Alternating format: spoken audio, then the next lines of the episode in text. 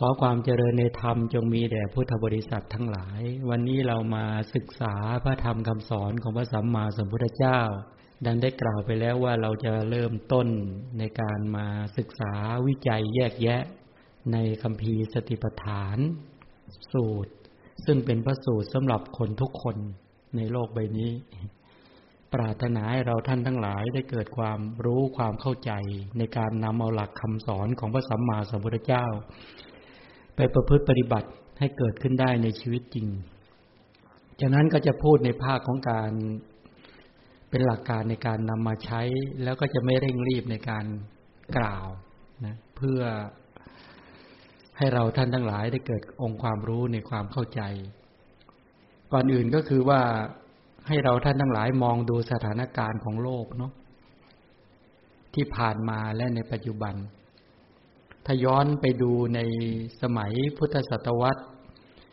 ที่ยี่สิบสามยี่สิบสี่จนถึงบัดเนี้ย เราก็จะได้เห็นว่า ประวัติศาสตร์ว่าในระยะศตวรรษต่าง ๆ ที่ผ่านมาเนี่ย ก่อนหน้านั้นน่ะพุทธศาสนาเจริญรุ่งเรืองยุคตั้งแต่พระพุทธเจ้าอุบัติเกิดขึ้น แล้วก็ไล่มาตามลำดับ พระธรรมคำสอนของพระสัมมาสัมพุทธเจ้าเนี่ย โดยเฉพาะหลักการ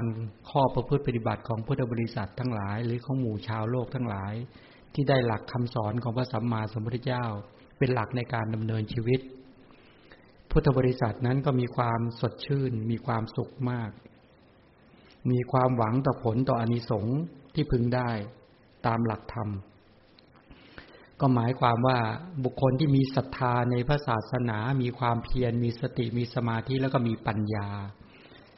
ดำเนินไปตามมรรคาของพระชินเจ้า ประพฤติปฏิบัติกัน ตามหลักการที่ว่าประพฤติปฏิบัติตามหลักของศีลสมาธิปัญญา จนสามารถทำให้ตนเองเข้าถึงความสุขในระดับต่างๆได้ ไม่ว่าจะเป็นศีลสุข ไม่ว่าจะเป็นสมาธิสุข ปัญญาสุขเป็นต้นเหล่านี้เป็นไปตามลำดับ จนถึงมรรคสุขผลสุขแล้วก็นิพพานสุข เป็นไปตามลำดับ อันนี้บ่งบอกให้เห็นว่าพระธรรมคำสอนของพระสัมมาสัมพุทธเจ้าเนี่ย ได้ฉโลมลาดลดกระแสชีวิตของหมู่สัตว์ทั้งหลายเข้าถึงความสุขในฐานะต่าง ๆ กันได้มาอย่างยาวนาน แต่แล้วในศตวรรษต่อๆมาเนี่ย เราก็พบเห็นว่าพอมีวิทยาศาสตร์เข้ามาให้ความหวังใหม่ของมนุษย์ เอาแล้วตอนนี้มาแทนศาสนาแทนคำสอน ความรู้ทางด้านวิทยาศาสตร์ ก็เป็นความหวังสูงสุดของมวลมนุษย์เลยแต่เนี้ยโลกสมัยปัจจุบันก็เลยวุ่นวายไปตามการประดิษฐ์การสร้างเครื่องมือเครื่องใช้ที่ทรงพลานุภาพ และก็ประดิษฐ์สร้างเครื่องจักรยนต์กลไกที่มีมหิทธิฤทธิ์นานาชนิดมากมายเลย เพื่ออำนวยความผาสุกและก็ความสะดวกสบายแก่มวลมนุษย์ แต่แล้วความปรารถนาที่ประกอบไปด้วยกิเลสที่เรียกว่าตัณหามานะทิฏฐิ ที่จะมีพลานุภาพต่อโลก ก็ปรากฏตัวออกมามาทำหน้าที่แทนวิทยาศาสตร์เลยทีนี้ความปรารถนาดังกล่าวก็นำเอากิเลสคือตัณหามานะทิฏฐิและวิทยาศาสตร์เข้ามารวมพลังกันเข้า ตั้งแต่การเป็นต้นมาวิทยาศาสตร์ก็เลยกลายรูปมาเป็น เครื่องสนองตอบของตัณหามานะทิฏฐิของมนุษย์ ด้วยการสร้างเครื่องมือและเครื่องจักรกลทั้งหลายเหล่านี้เป็นต้นเนี่ยไม่ใช่เพื่ออำนวยความสะดวกแก่มนุษย์ และความผาสุกสะดวกสบายแล้ว แต่มาทำลายมนุษย์เอง สงครามโลกครั้งที่หนึ่งสงครามโลกครั้งที่สองใช่ไหมเนี่ย เนี่ยผลของวิทยาศาสตร์ เทคโนโลยีที่เจริญมาก่อให้เกิดความเปลี่ยนแปลงขนาดใหญ่เลย พอสงครามโลกครั้งที่สอง เป็นเปลี่ยนแปลงขนาดใหญ่ขึ้นในโลกอย่างหน้ามือเป็นหลังมือเลยทีนี้เปลี่ยนแปลงโครงสร้างทางสังคม เปลี่ยนแปลงฐานะทางด้านเศรษฐกิจ แล้วก็ปฏิวัติทางการเมืองทางสังคม ยิ่งใหญ่โอ้โห เป็นไปตามลำดับ เปลี่ยนแปลงจิตใจของมนุษย์ด้วย มนุษย์ที่เคยมีศรัทธาความเชื่อมั่น ในกุศลความดีในพระรัตนตรัยเป็นต้นนี่หน่อยถึงในด้านของพุทธบริษัทนะ มวลมนุษย์ก็เริ่มเสื่อมศรัทธาจากวิถีทางคิดแบบสืบสืบต่อกันมา มนุษย์ก็ตั้งปรารถนานักเข้านักเข้าก็ตำหนิเลยนะประนามศาสนา เริ่มไม่สนใจแล้ว หลักจริยธรรม หลักศีลธรรมทั้งหลายเหล่านี้ก็เริ่มห่างเหินไป ในที่สุดจริง ๆ มาเห็นในยุคปัจจุบันเนี่ย เราก็จะเริ่มเห็นแล้ว วิทยาการทั้งหลายเหล่านี้ขึ้นมามีบทบาทอย่างมากมาย เทคโนโลยีเจริญลุดหน้าอย่างรวดเร็ว จนมนุษย์เนี่ย ตอบสนองความต้องการของมนุษย์ โอ้โหแต่เนี้ยไปอย่างรวดเร็วแล้วมนุษย์ถึงบอกว่าโอ้โหแต่เนี้ยก็เลยกลายเป็นว่าความพอใจความยินดีความติดใจใฝ่กระสานทั้งหลายเหล่านี้ก็เกิดขึ้นอย่างมากมายทีนี้ที่พูดตรงนี้มาก็เพื่อต้องการให้เราท่านทั้งหลายเนี่ย ในด้านของความหวังของมนุษย์ ทางด้านของวิทยาศาสตร์ ในโลกปัจจุบันก็ดูเหมือนจะคิดกันอยู่ แต่ก็เพียงว่าเพื่อให้ทำหน้าที่รับใช้อย่างดีต่อมนุษย์เนี่ย แต่ในที่สุดจริง ๆ ก็อย่างที่บอกว่าพอตัณหามานะทิฏฐิมาเกี่ยวข้องขึ้นมาแล้วมนุษย์ก็เริ่มเดือดร้อน ดังที่ได้กล่าวทีนี้ความเชื่อหรือว่าข้อมูลต่าง ๆ เหล่านี้ที่มันหลั่งไหลออกมา จนเป็นเหตุทำให้มนุษย์เนี่ยสำลักข้อมูล แยกแยะไม่ออก แต่เนี้ยศึกษาไม่ทัน ไปไปมาๆก็เลยแยกกุศลอกุศลไม่ได้แล้วตอนนี้ ทีนี้ถ้ามามองดูอย่างนี้นะว่า พระพระสัมมาสัมพุทธเจ้าทรงค้นพบ ความจริงของชีวิตและโลกใช่ไหมทรงค้นพบ ที่บอกว่าพระพุทธเจ้าทรงค้นพบ แล้วก็ค้นพบมานานแล้ว ค้นพบทั้งวิถีทางเนี่ย ก็หมายความว่าการดำเนินไปของโลกและชีวิต หมายความว่าพระพุทธเจ้าเนี่ยมีพยานที่เข้าไปยังเห็นความจริงของโลก ที่เรียกว่าพระสัพพัญญุตยานเนี่ยสามารถรู้โลกธาตุที่เป็นทั้งภายในและภายนอกด้วย รู้ในเรื่องของขันในยตนาธาตุสัจจะอินทรีย์ปฏิจจสุบาทอย่างลงสู่อริยสัจรู้ว่านี้ทุกนี้เหตุให้เกิดทุกนี้ความดับทุกนี้ ปฏิปทาทางดำเนินให้เข้าถึงความดับทุกข์รู้ทั้งโลกโลกภายในภายนอกเป็นต้น โดยเฉพาะโลกแห่งจิตใจของมนุษย์เนี่ย ซึ่งมนุษย์จะสามารถค้นพบโลกนี้กันได้ ก็แต่ด้วยอาศัยกำลังของภาวนาที่เรียกว่าศรัทธาที่เป็นภาวนา วิริยะที่เป็นภาวนาสติสมาธิปัญญา ที่ระดับภาวนาอย่างนี้เป็นต้น จึงจะสามารถที่เข้าไปเห็นความจริงของโลกและชีวิตเป็นต้นได้ โดยเฉพาะก็คือ ศีลสมาธิ โดยเฉพาะตัวปัญญานี่แหละนั้นปัญญาที่เรียกว่าตัวสัมมาทิฏฐิเนี่ย ถ้าสามารถพัฒนาได้อย่างสูงสุดเมื่อไหร่แล้วเนี่ย ก็จะทำให้ท่านเห็นสิ่งทั้งหลายตามที่มันเป็นอยู่ตามความเป็นจริง แล้วก็จะสามารถดำเนินชีวิตอย่างถูกทางและถูกต้อง และการดำเนินไปในทิศทางด้วยปัญญาทุกๆก้าวทุกๆการดำเนินชีวิต แล้วก็ดำเนินชีวิตไปสู่ความพ้นทุกข์ได้ ถ้าขาดเสียซึ่งสัมมาทิฏฐิเนี่ยคือความเห็นที่ถูกต้องแล้วเนี่ย การที่มนุษย์ทั้งหลายจะสามารถดำเนินไปตามมรรคาให้ถูกต้องจุดหมายคือพระนิพพานเนี่ยก็เป็นไปไม่ได้ ฉะนั้นถ้าเรามองอย่างนี้ก็จะได้เห็นว่าสติปัฏฐานเนี่ย พระสัมมาสัมพุทธเจ้าทรงค้นพบเป็นทางเดียวที่จะช่วยให้มนุษย์ ในปัจจุบันเนี่ยเกิดปัญญา เกิดความรู้ระดับสูง และเข้าใจกระบวนการความคิดของโลกและชีวิต โดยเฉพาะกระบวนการความคิดด้วย ที่ประกอบไปด้วยเวทนาขันสัญญาขันสังขารและขันเนี่ย ที่มีปกติโน้มเอียงไปในทางคิดที่เลวร้ายนะโดยตัวส่วนใหญ่ คนเราถ้าขาดสติ หรือปราศจากสติ ที่มีกำลังก็ไม่สามารถจะควบคุมตัวเอง และเป็นนายของตนเองได้ แต่สติปัฏฐานเนี่ยจะมีกำลังและมีพลังแรงที่ควบคุมตนเองได้ ถ้าใครฝึกได้ ถ้าใครสามารถฝึกสติให้มีพลังที่เป็นสติปัฏฐานได้ แปลว่าสตินั้นต้องเกิดร่วมกับความเพียรต้องเกิดร่วมกับปัญญา จะสามารถฉุดดึง กระแสชีวิตของหมู่สัตว์เหล่านั้นนะออกจากสิ่งเลวร้าย และผลักดันให้ท่านก้าวไปสู่ทิศทางที่ถูกต้องดำเนินไปตามมรรคาที่ถูกต้อง แล้วก็รู้ถึงความหลุดพ้นได้ ทีนี้ถ้าเรามองอย่างนี้ก็คือว่า พระพุทธเจ้าตรัสไว้ในพิสดารในสติปัฏฐานสูตร เป็นพระสูตรที่ทรงตรัสสอนวิธีปฏิบัติกรรมฐาน จากพระโอษฐ์ของพระองค์เองเลยนะเขาเรียกว่าพุทธเป็นจากพระโอษฐ์จากพระดำรัสของพระพุทธเจ้าเอง นับเป็นตำรากรรมฐานที่สำคัญรุ่นพระบาลีเลย รุ่นพระบาลี และเป็นคำพีกรรมฐานรุ่นแรกที่มีมาตั้งแต่สมัยพระพุทธเจ้า ทรงมีพระชนอยู่ ก่อนคำพีวิสุทธิมรรค ซึ่งเป็นคำพีร์รุ่นหลัง เพราะคำพีร์วิสุทธิมรรคเนี่ย เป็นที่แน่ชัดตามประวัติว่าท่านพุทธโคสาจารย์พุทธโคสาเทระได้มารวบรวมขึ้นมาเป็นภาษาบาลีในลังกา ทวีปเนี่ยเมื่อราวพศเก้าร้อยและบรรดาพุทธศาสนิก ก็นิยมใช้คำพีวิสุทธิมรรคนั้นเป็นหลักในการฝึกหัด ทีนี้ถ้ามองว่า แต่ก่อนหน้านั้นน่ะที่จะมีคำพีวิสุทธิมรรคเนี่ยมีพระเถระบางท่านกล่าวว่า มีคำพีกรรมฐานในพุทธศาสนาก่อนคำพีวิสุทธิมรรคก็คือคำพีวิมุตติมรรค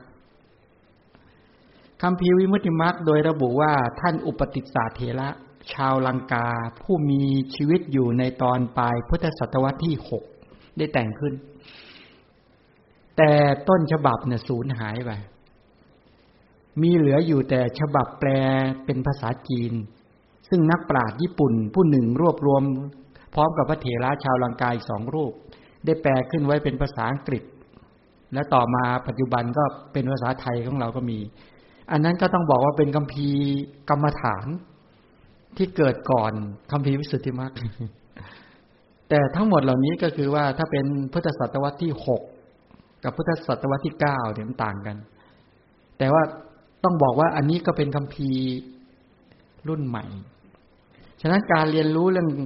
การปฏิบัติกรรมฐาน แม้จะมีตำราอื่นแต่งเป็นภาษาบาลีเกิดขึ้นมาบ้าง แต่นักปฏิบัติทั้งบรรพชิตและเครือขัดก็ยังคงใช้คัมภีร์วิสุทธิมรรคเนี่ย ในประเทศเราหรือในประเทศต่างๆ โดยเฉพาะพมา่า ใช้เป็นการปฏิบัติกันเลยสำหรับบรรพชิตและกรหัต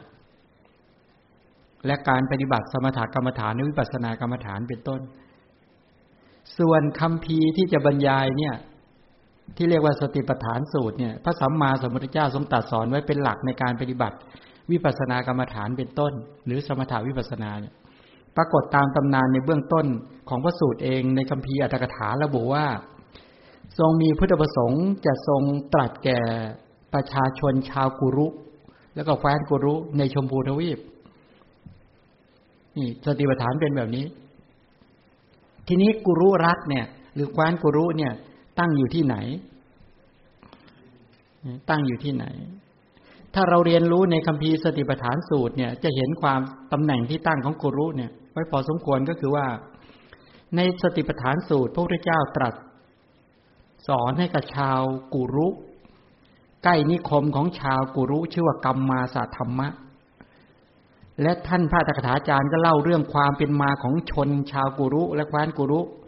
ว่าเป็นการเรียนเรียนเรื่องรู้ว่าเป็นมาอย่างไงเป็นต้น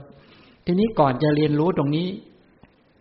ก็อยากให้เราได้รู้ว่าในสมัยครั้งพุทธกาลในชมพูทวีปเขาแบ่งมหาชนเขาแบ่งประเทศหรือแบ่งมหาชนบทเขาไว้เป็นสิบหกฟ้านใช่ไหมอังคะเนี่ย อังคะมคตกาสี โกศลวชีมันละเจตีเป็นต้นเหล่านี้อังคะเมืองหลวงก็คือเมืองจำปามคตเมืองหลวงในยุคก่อนก็คือราชครืกาสีก็คือเมืองหลวงคือพาราณสี วัชีเมืองหลวงก็อยู่ที่เวสาลี มันละเมืองหลวงอยู่ไหน ปาวาและกุสินาราใช่ไหมอันนี้สมัยข้าพุทธการนะ ถ้าเป็น เจติยะ หรือเจเจตีก็คือโสติทิวตีวังสะก็โกสมพีกุรุ กุรุนี่แหละ เป็นหนึ่งเป็นแฟนหนึ่งในสิบหกแฟนในยุคนั้น ที่พระเจ้าทรงไปแสดงสติปัฏฐานสูตรกุรุเมืองหลวงก็คืออินอินทปัตหรืออินทรปัตก็คือในเดนลีว่างั้น แล้วก็ปัญจาละ มัชชา สุราเสนะก็เมืองมัทุลา อัสกะก็คือโปตารี อวันตี อวันตีก็คืออุเชนีพระนุเชนี คันธาระอยู่ตักศิลา ปัจจุบันอยู่ทางปากีสถานกัมโพชะกัมโพชะก็คือทวารกะอยู่แถวไหน โยนกะแถวโยนก ทีนี้นักปราชญ์บางท่านให้ข้อสังเกตว่า เออถ้าเรามองอย่างนี้เอาดูคำพีในปปัญจสุทนี อัตถกถา พูดถึงในแคว้นชนบทต่างๆเหล่านี้ในก่อนหน้านั้นที่จะเรียกแคว้นนี้เป็นกุรุเนี่ยเล่าประวัตินิดนึงก็คือว่าพูดถึงในเรื่องของพระเจ้ามันทาตุราชใช่ไหมอันเล่าประวัตินิดนึงตรงนี้ก็คือเหตุผลที่ต้องเล่ารายละเอียด ทั้งๆทที่เคยเล่ามาแล้ว นี่ขอเล่าซ้ำเพื่อเราท่านทั้งหลายได้เกิดองค์ความรู้ในกรณีการที่พระพุทธเจ้าจะแสดงปฏิฐานสติปัฏฐานพระพุทธเจ้าเล่าประวัติ เรื่องของตัวพระเจ้ามันทาตุราช พระเจ้ามันทาตุราชเป็นพระเจ้าจักรพรรดิปกครองแคว้นปกครองทวีปทั้งสี่ชมพูทวีปคือโลกนี้ทั้งใบ อุตรากุรุทวีปอีกใบหนึ่งปุพพวิเทหทวีป และอัปปลักโคยานทวีป รวมแล้วทั้งสี่ทวีปเนี่ยงั้นเวลาปกครองทั้งทวีปทั้งสี่แปลว่าพระเจ้าจักรพรรดิในยุคนั้นก็มีจักรแก้ว ช้างแก้ว ม้าแก้วใช่ไหม ถามว่าจักแก้วช้างแก้วม้าแก้วเนี่ย มาจากอนุภาพของอะไรอะโทสะคือความไม่โกรธนี่คุ้มกำลังใช่ไหมจักแก้วช้างแก้วม้าแก้วมาจากความไม่โกรธ ฉะนั้นคนไม่โกรธนี่แหละ การบำเพ็ญทานศีลภาวนาทั้งหลายจะมาจากความไม่โกรธ ก็จะทำให้ได้อนุภาพคือจักแก้วช้างแก้วและม้าแก้ว นางแก้วแก้วมณีและขุนคลังแก้ว อันนี้มาจากอะไร มาจากอโลภะคือความไม่โลภการให้ทานที่ไม่โลภเป็นต้นเหล่านี้การรักษาศีลด้วยอโลภะเด่นเนี่ย จะทำให้ได้นางแก้ว ได้แก้วมณีแล้วก็ได้ขุนคลังแก้ว อันนี้ก็คือคุณสมบัติของพระเจ้าจักรพรรดิส่วนปรินายกแก้วเนี่ยเป็นเป็นลูกชายคนโต หรือเขาเรียกว่าเป็นที่ปรึกษาที่ดีที่สุด อันนี้เป็นผู้มีปัญญา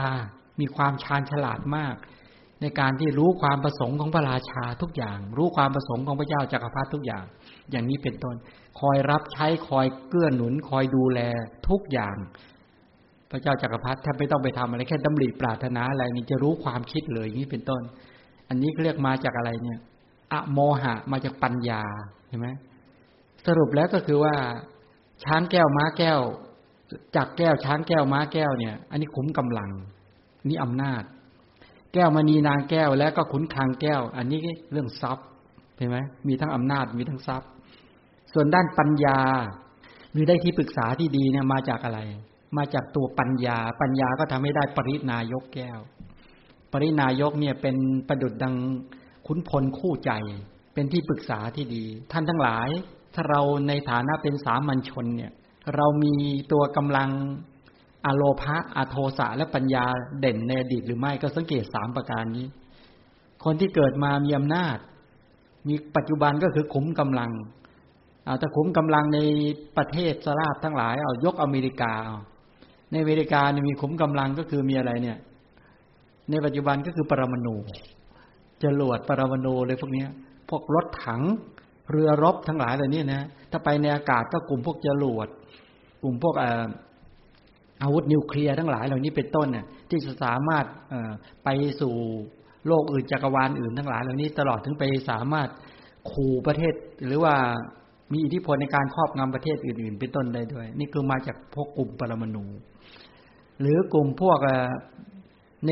ดำน้ำไปก็กลุ่มเรือดำน้ำบนบกก็พวกยานยนต์ทั้งหลายที่วิ่งไปบนบกได้เนี่ยนี่ขุมกำลังพวกเนี้ย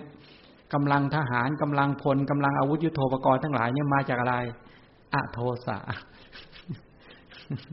แต่ส่วนมาเกิดแล้วมีโทสะในการจะจัดการคนอื่นนั้นพูดอีกอย่างนะแต่ต้องยอมรับว่านั่นแหละ เขามาจากกาลังกุศลตัวนี้เด่นเด่นเขาจึงได้กำลังพวกนี้ค่อนข้างที่ครอบงำ ประเทศสลาดต่างๆ ได้ค่อนข้างดี ใคร ๆ ก็เกรงใจเขางนี้เป็นต้น เพราะเขามีอาวุธ แต่หลายประเทศนะ ไม่ใช่แค่อเมริกาอย่างเดียว ประเทศอื่นก็เริ่มเริ่มสร้างอาวุธยุโทโธปกรณ์กันมา ก็คือมานี่แหละ อันนั้นก็ว่าไป นั่นก็คุ้มกำลังมาจากอโทสะส่วนความงาม นางแก้ว หรือแก้วมณีก็ขุนคางแก้ว อันนี้ด้านด้านย่านทรัพยากร ด้านทรัพยากรเอาประเทศไหนมีคนสวยมากที่สุด ในยุคปัจจุบัน มีคนงามมากที่สุด อันนี้วัดกันยากกลุ่มพวกอัญมณีที่มีมากที่สุด ตอนนี้ประเทศไหน อันนี้มาไม่มีข้อมูล แต่ที่เห็นว่าทรัพยากรที่มากที่สุดนะที่เป็นเรื่องทรัพย์ที่ว่ามีเงินน่ะในคลังมากที่สุด นั้นท่านทั้งหลายก็ไปดูนะนั้นประเทศสราชทั้งหลายที่มีพลานุภาพ อันนี้มาจากอาโลภะเขาเด่น แต่ปัจจุบันเขามาโลภนี่คนละเรื่องนะ แต่กำลังตัวนี้เขาเด่นมาเขาจึงได้ไปเกิด ส่วนทีนี้สุดท้ายก็คือว่าที่ปรึกษาด้านปัญญา ปรินายกแก้วมาจากปัญญาเด่น ในยุคปัจจุบันเนี่ยหายาก โดยมากก็คือทิฏฐิเด่นนะชัด ตัณหาเด่นนะชัด แล้วปัญญาไปรับใช้ตัณหาไปรับใช้ทิฏฐิ นี่เราก็จะเห็นได้ชัด อันนั้นก็คือพูดถึงในเรื่องของว่าพระเจ้ามันทาตุราชเนี่ย ท่านเด่นทั้งสามจุดเนี่ย ท่านมีช้างมีจักแก้วช้างแก้วและม้าแก้วสามารถวิ่งไปในโลกรอบโลกได้จักแก้วเนี่ยวิ่งหมุนไปในที่ต่างๆ ได้ทรงพลานุภาพมาก ส่วนตัวแก้วมณีนางแก้วแล้วก็ขุนคางแก้วเนี่ยอันนี้ก็คือสมบัติประจำกายของท่านเป็นท่านมีทรัพย์ค่อนข้างเยอะ ส่วนปรินายกแก้วเนี่ยที่ปรึกษาที่ชาญฉลาดมาก เนี่ยท่านเล่าให้ฟังเองว่า ท่านมีกำลังกำลังบุญขนาดเนี้ย แต่ตัณหามันก็ไม่อิ่ม นี่ท่านท่านจักท่านวางไว้ท่านเล่าให้ภิกษุที่กระสันจะศึก ภิกษุที่กระสันจะศึก หรือบุคคลที่ปรารถนาการมาคุณเนี่ย ที่อยากจะยิ่งใหญ่ให้ดูประวัติของท่านเนี่ยมีอยู่คราวหนึ่งท่านก็ปรึกษา ปรึกษาปรินายกแก้วบอกว่าประเทศที่ประเทศสราที่เป็นรามณียสถานเนี่ย ที่ดีกว่าชมพูทวีป ที่ดีกว่าอุตรกุรุทวีป ที่ดีกว่าปุพพวิเทหทวีป ที่ดีกว่าอภรักโคยานทวีปมีไหมปรินายกแกบอกมีคือจาตุมมหาราชิกาเนี่ยในชั้นจาตุมว่าท่านก็เลยไปพร้อมด้วยจักนี่แหละ เท้าจากตุมเห็นก็เลยกลัวด้วยอนุภาพของพระราชาเนี่ยก็ยกประเทศสราชนั้นให้ ปกครองจาตุมอยู่พักหนึ่งท่านก็ถามเท้าจาตุมว่าตันความต้องการของเรายังไม่พอยังไม่อิ่ม ยังมีประเทศสลาที่งดงามสวยงาม แล้วประณีตวิจิตบรรจงยังมีอยู่ไหมพระเจ้าเท้าจาตุมหาราชก็บอกมีก็คือชั้นดาวดึง ท่านก็เลยส่งจักรลอยขึ้นไป ไปวนในจาตุมนั่นเออวนในดาวดึงแล้วก็ตกลงมาที่ตกมาที่ราชอุทยาน แล้วท่านก็ไปด้วยกำลังฤทธิ์ของท่าน เหาะไปเลยท้าสกาก็มาต้อนรับ บอกว่าท่านภูมิเจริญบอกว่างั้นโหดีเหลือเกินที่ข้าพเจ้าได้ต้อนรับท่านบอกงั้นเถอะ ประเทศสราชเนี่ย เป็นของท่าน อย่าลบกันเลยว่างั้นเถอะ ก็เลยไปไปมาขอต่อรองว่า มันเยอะเหลือเกินเนี่ย ในประเทศสราชเนี่ย มีทั้งสวนนันทวัน ปารุสกวัน เป็นต้นเหล่านี้นะนันทวัน ปารุสกวันแล้วก็อะไรอีก จิตรดา สวนเนี่ยนะสวนจิรดา อันนี้เขาจำลองลงมาในกรุงเทพของเราจำลองเดาดึงลงมาเนี่ยจำลองมามาสร้างในเมืองกรุงเทพกรุงเทพมหานครอมรรัตนโกสินทร์เมืองเทวดาสร้าง สวยงามไหมไปสวนปารุษสวยไหมสวนมิสกวันสวยไหมสวยเนี่ยนั่นแหละ งดงาม แต่ว่าในเดาดึงงามกว่านี้ ไปไปมาก็บอกว่า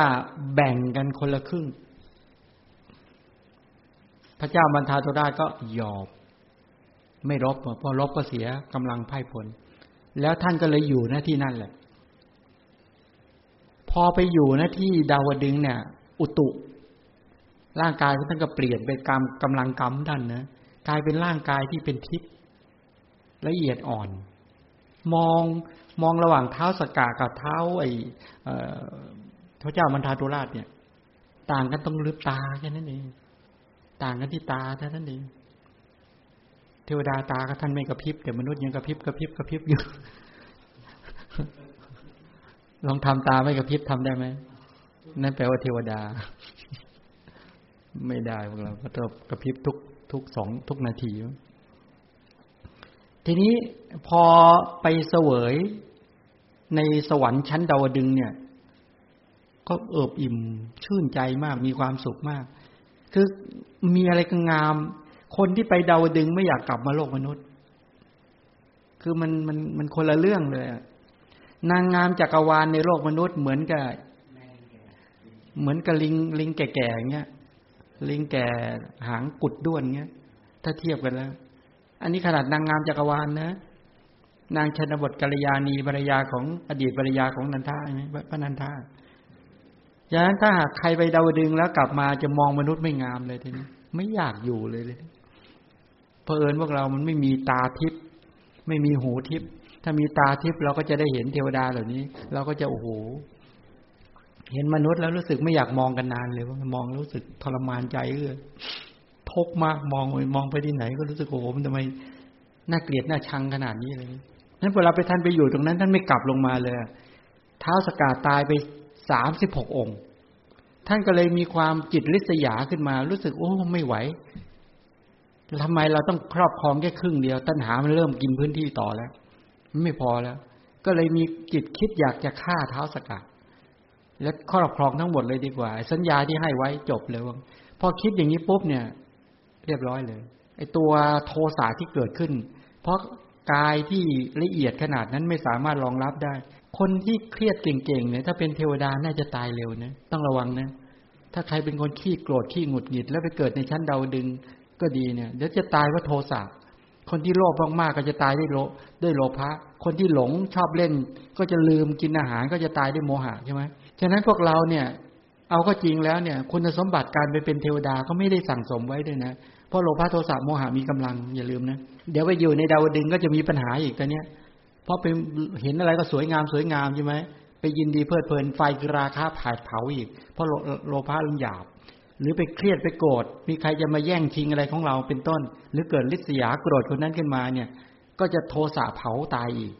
หรือไปมัวเล่นเพลินสนุกมากเพลินเพลินหลงไงลืมอาหาร เวลาอาหารไม่ดำริเรื่องอาหารเป็นต้น อาหารไม่เข้าไปสู่ในกระเพาะก็ เตโชธาตเผากระราชกายอยู่ไม่ได้ ก็ไฟไหม้อีกตายอีกโอ้ ไม่ปลอดภัยเลยฉะนั้นถ้าใครปรารถนาไปดาวดึงไปไปดูสิทธิ์เนี่ยก็คิดอีกทีนะ ทีนี้ผลปรากฏก็คือพอท่านตกลงมาเนี่ยพอตกลงมาท่านก็มาสวรรคตที่ที่อุทยานของท่านเนี่ยแล้วปรินายกแก้วเนี่ยแหละก็เลยบันทึก บันทึกเขาไว้ ทีนี้เอาละสิมีปัญหาต่อ ปัญหาต่อก็คือว่า ตอนที่ท่านเป็นพระเจ้ามันทาตุราชท่านไปที่อุตรากุรุทวีป ก็มีประชากรในอุตรากุรุทวีปเนี่ยตามมาด้วยอนุภาพของจักแก้ว ตอนท่านไปปุพพวิเทหะ ปุพพประชากรในปุพพวิเทหะก็มาอยู่ ตอนที่ท่านไปอัปราโคยานทวีปประชากรก็พากันมาในชมพูทวีป บุคคลเหล่านี้พอรู้ทราบข่าวว่าพระเจ้ามันทรุราชสวรรคต ก็มาหาปรินายกแก้ว บอกว่าอยากจะกลับประเทศทำไง ปรินายกแก้วบอกกลับไม่ได้แล้ว คนมีบุญตายแล้ว สวรรคตแล้ว ฉะนั้นก็เลยแบ่งที่ให้อยู่ไงงั้นบุคคลที่มาจากอุตรากุรุทวีปก็เลยอยู่ในที่อยู่ของชนกลุ่มนี้ก็เลยเรียกว่าเป็นแฟนกุรุเลยแฟนกุรุ ส่วนปุพพวิเทหะก็ไปเรียกแฟนวิเทหรัตอปราโคยันทวีปก็เลยไปอยู่ในแฟนของอปรันตาอปรันตาชนบท อยู่แถวนู้นเนี่ยอปรันตา อยู่ทั้งแถบอาจารย์ตาเอโลล่าแถวนั้นอวันตีทักษิณาชนบท อยู่แถบนั้นแหละให้ประชากรในเขตนั้นก็สืบลูกหลานกันมาตามลำดับเนาะจนแฟนกูรู้ก่อนเนี่ย ปัจจุบันก็สืบทอดกันมาจนถึงเนี่ย เดนลีในปัจจุบันนี่แหละ แต่ก็ไม่ใช่เดนลีทั้งหมดนะเนี่ยคือชาวกุรุพระพุทธเจ้านี่พูดถึงพระพุทธเจ้าแล้วพอจะมองมองภาพออกไหมต้องเล่าประวัติศาสตร์ อย่างเงี้ยเราจะได้เห็นภาพชัด อ๋อ แต่ก่อนมีประชากรมาจากทวีปอื่นมาด้วยอนุภาพของจักรแก้ว ในปัจจุบันก็เหมือนกันนะ ตอนนี้อเมริกาเขาไปครอบครองที่ที่ที่ดวงจันทร์ใช่ไหมดวงจันทร์แล้วก็มีอยู่ประมาณเจ็ดประเทศมั้ง ตอนนี้เขาเซ็นสัญญากันแล้วสนธิสัญญากันแล้วว่าเขาจะไปสร้างเซฟโซนอยู่บนนู้นเนี่ยสร้างที่อยู่แล้วก็แต่ละประเทศ แล้วเขาต้องการอยากจะทำเป็นที่อยู่ของมนุษย์เพราะนั้นเถอะ มันย้ายได้จริงนะเอาเอาเอาเข้าจริงเห็นไหมแต่ว่าไปได้แค่ดวงจันทร์จริง ๆ ไม่มีมนุษย์อยู่ แต่โอ้โหต้องลำบากต้องใช้งบประมาณอีกเยอะ อันนี้ก็คิดกันไปว่างั้นจะประสบความสำเร็จเมื่อไหร่ก็ว่ากันไปอะเอาไหมถ้าเขาจะชวนไปอยู่บนดวงจันทร์เขาให้ไปเป็นมนุษย์พันแรกไปอยู่อะไรไปไหมยอมไปไหมเอาไหมก็กล้าเสี่ยงไว้แล้วไม่ได้ไปด้วยฤทธิ์ไม่ไปเนี่ยถ้าจะไปขอไปด้วยฤทธิ์ ถ้ามีพระเจ้าจักรพรรดิมีฤทธิ์มีเออหน้าไปด้วยเพราไปแล้วปลอดภัย ไปแล้วมีประชากรอยู่ใช่ไหมเหมือนกับอุตรากุรุทวีปมาในชมพูทวีปอ้าเป็นมนุษย์เหมือนกันเนี่ย เป็นมนุษย์เหมือนกัน แต่เพียงว่าหน้าตาโซนต่างกันเท่านั้นเอง อ่าต่างยังไง ถ้าอุตรากุรุทวีปเนี่ย หน้าตาจะออกเชิงแบบเป็นสี่เหลี่ยม อุตรากุรุทวีปเนี่ยเป็นสี่เหลี่ยมเนี่ยถ้าอปราโคยานะก็เป็นรูปลักษณะยาวๆนิดนึงปุพพวิเทหะก็เหมือนกับพระจันทร์ครึ่งเสี้ยวอะไรเงี้ย ลักษณะแบบเนี้ย อันนั้นก็โซนหน้า เนี่ยพอเห็นเอามาพอเห็นหน้าปุ๊บเอามาก็นั่งนึกเออแต่ละคนเนี่ยหน้าตามาจากทวีปไหนชมพูทวีปก็หน้าตาเหมือนรูปไข่ใช่ไหมปุพพวิเทหะทวีปเหมือนอะไร อัปราโคยานะกุรุอุตรากุรุทวีป แล้วแล้วมันมันจริงเลยนะ ถ้าเรารู้จากประวัติศาสตร์ความเป็นมาอย่างเนี้ยเราจะเห็นชัดเลยมันบ่งบอกถึงอัตยาศัยด้วยนะ อัตยาศัยที่มันติดมาสืบ มันยังมีหลงติดอยู่เนี่ย ใครใครใบหน้าสี่เหลี่ยมบ้าง ใครหน้าตาสี่เหลี่ยมบ้าง หน้าตาสี่เหลี่ยมเนี่ยก็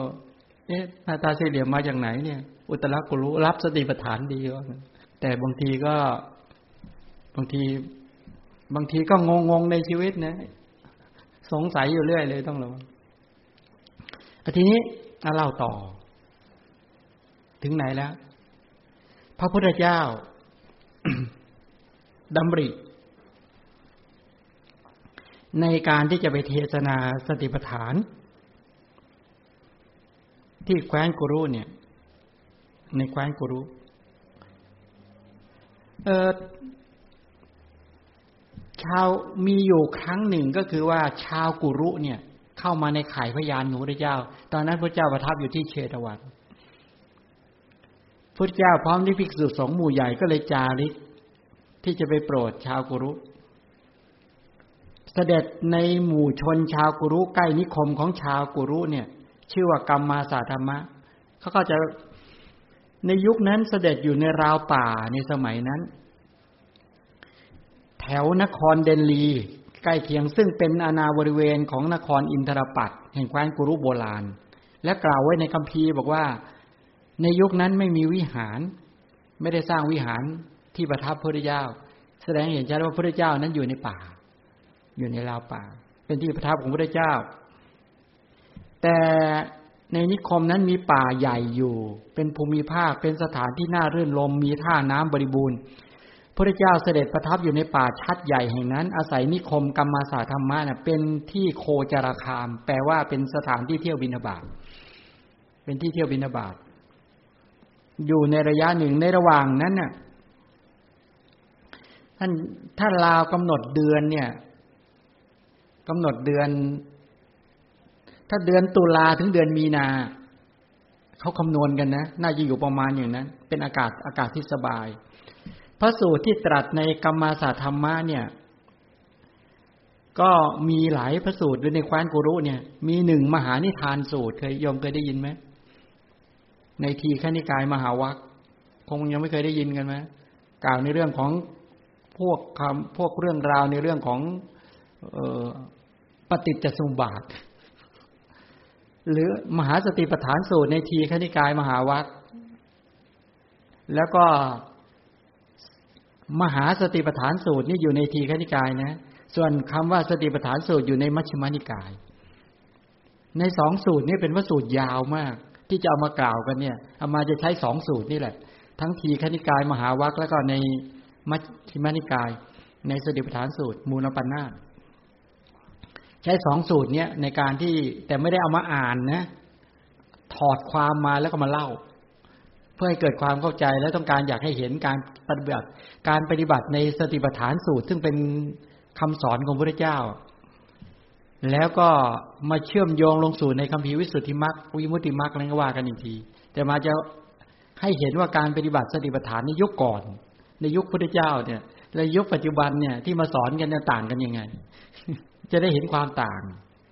แล้วก็มาคันธิยสูตรนี่มัชฌิมานิกายนะมัชฌิมปัญนาตยมได้ได้เคยศึกษาในสูตรนี้ไหมมาคันธิยสูตร เป็นพระสูตรนี้ก็แสดงที่แคว้นกุรุเนี่ยอเนนชาสปายสูตรรุกโขปมาสูตร สัมมาสัมมาสัมมา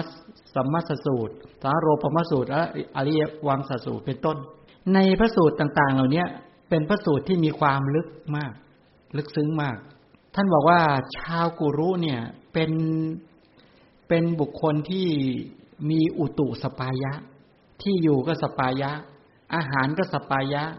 แล้วก็ โคจระก็สัปปายะสถานที่เดินทางเที่ยวไปนี่ก็สัปปายะ บุคคลก็สัปปายะ และพระเจ้าจึงเอาธรรมะสัปปายะ ระดับสติปัฏฐานสูตร หรือมหาสติปัฏฐานสูตร มาเทศนาโปรด ชาวกุรุคำว่าที่อยู่สัปปายะนี่เอานับยังไง นับยังไงว่าอาวาสสัปปายะนี่นับยังไง เรียกว่าสัปปายะ สถานที่ที่อยู่แล้วเนี่ยรู้สึกว่า กิเลสไม่พกพ่านเนี่ยตอนนี้บ้านในที่อยู่ของเราในบ้านของเรา เวลาไปอยู่แล้วเป็นยังไง ราคาโทสะโมหะกุ้มรุมไหมหรือว่าศีลสมาธิปัญญาเกิดง่ายสะดวกเขาเรียกว่ามันได้ทั้งสัตตกะสัมปชัญญะสปายะสัมปชัญญะด้วย คือกำหนดประโยชน์ที่เป็นกุศลได้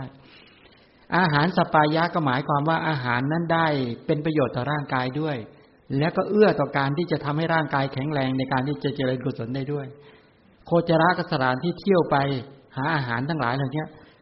ก็เป็นสะดวกสปายะต่อการที่จะเป็นปัจจัยต่อการเดินกุศลได้สะดวกด้วย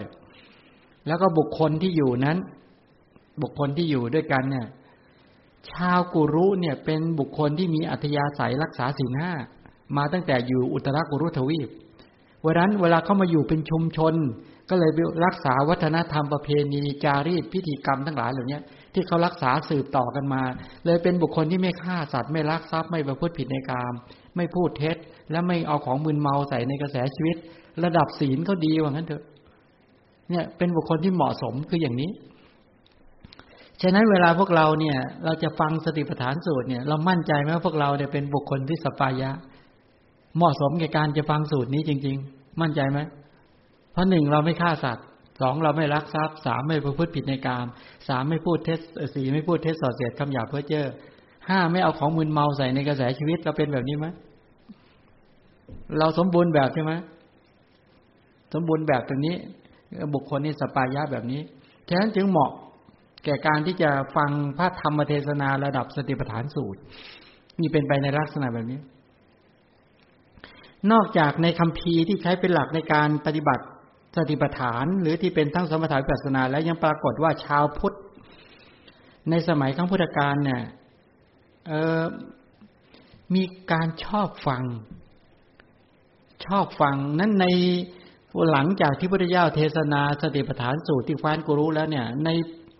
แล้วก็เกิดเป็นค่านิยมอย่างกว้างใหญ่ไพศาลในชมพูทวีปในยุคนั้น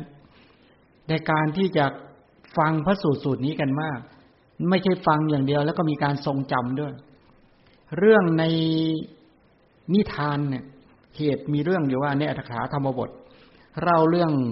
ธรรมิกาอุบาสกใช่ไหม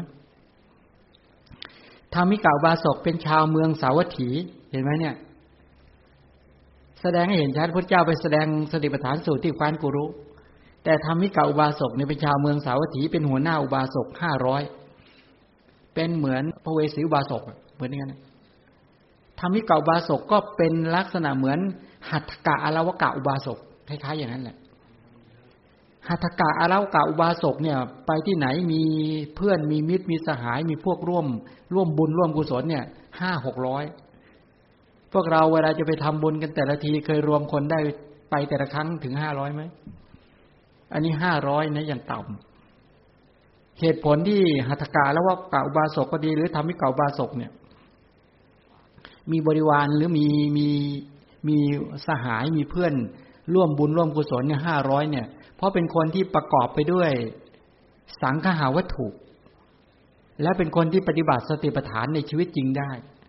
นั้นการบำเพ็ญสังหาวัตถุว่าเนี่ยทานปิยวจาอัจริยาสมานัตตาเป็นต้น ก็คือการเจริญสติปัฏฐานในชีวิตจริงเนี่ยแหละ เวลาเขาไปบำเพ็ญประโยชน์ไปเจริญกุศลกันเนี่ยสติปัฏฐานที่เขาเอามาปฏิบัติเขาปฏิบัติกันได้จริง ๆ นะ ทีนี้ถามว่า เออเราจะเจริญสติปัฏฐานในชีวิตจริง บ่งบอกว่าเวลาพระพุทธเจ้าแสดงสติปัฏฐานสูตรเนี่ย เออในในการให้ทาน ในการรักษาศีลในการเจริญศีล หรือในการส่งข้อประโยชน์ทั้งหลายเหล่านี้ในทานทำกิจทั้งหลายเหล่านี้ เป็นเรื่องสติปัฏฐานสี่ยังไง ก็ต้องไปดูอะไรใช่ไหมดูอาณาปานาบับใช่ไหมในสติปัฏฐานในหมวดของของกายานุปัสสนาเนี่ย อาณาปานาบับลมหายใจเข้าลมหายใจออกเป็นที่เตั้ยงเป็นที่ตั้งเป็นฐานเป็นที่ตั้งการเจริญสติ เป็นฐานเป็นที่ตั้งการเจริญความเพียรและเจริญปัญญา มีความเพียรมีสัมปชัญญะมีสติแปลว่าพุทธเจ้าบอกว่าลมหายใจเข้าออกเป็นธรรมชาติที่มีอยู่แล้ว ก็ลมหายใจเข้าลมหายใจออกเป็นฐานเป็นที่ตั้งการเจริญสติปัฏฐานซะเลย ทีนี้ถามว่าสติปัฏฐานจะตั้งมั่นอย่างแข็งแรงและมั่นคง ในลมหายใจเข้าออกได้ ถึงจะเรียกว่าสติปัฏฐาน ถ้าตั้งได้แค่นิดๆหน่อยๆไม่สามารถข่มนิวรธรรมได้ไม่เรียกสติปัฏฐาน และแม้ข่มนิวรธรรมได้ด้วย สามารถขจัดนิวรธรรมได้ด้วย แล้วก็เอาตัวลมหายใจเข้าลมหายใจออกนั่นแหละ เป็นฐานเป็นที่ตั้ง แห่งการเดินวิปัสสนาญาณต่อ จนสามารถบรรลุอริยมรรคอริยผลได้ อันนี้เป็นสติปัฏฐานที่สมบูรณ์ได้ไหมถ้าเราดูอย่างอาณาปณะในจตุกะที่หนึ่งเนี่ยเราจะเห็นหมวดของกายานุปัสสนาเห็นไหมเนี่ยแปลว่าบริบูรณ์ในกายานุปัสสนา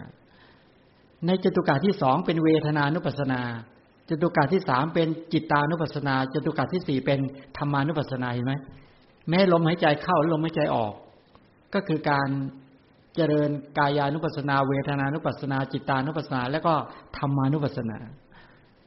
แม้ลมหายใจเข้าลมหายใจออกนี่แปลว่าจบกิจเลยนะ ในการเดินสติปัฏฐานสี่ครบเลยครบครบสูตรเลยนะ เป็นทั้งกายเวทนาจิตและธรรมะ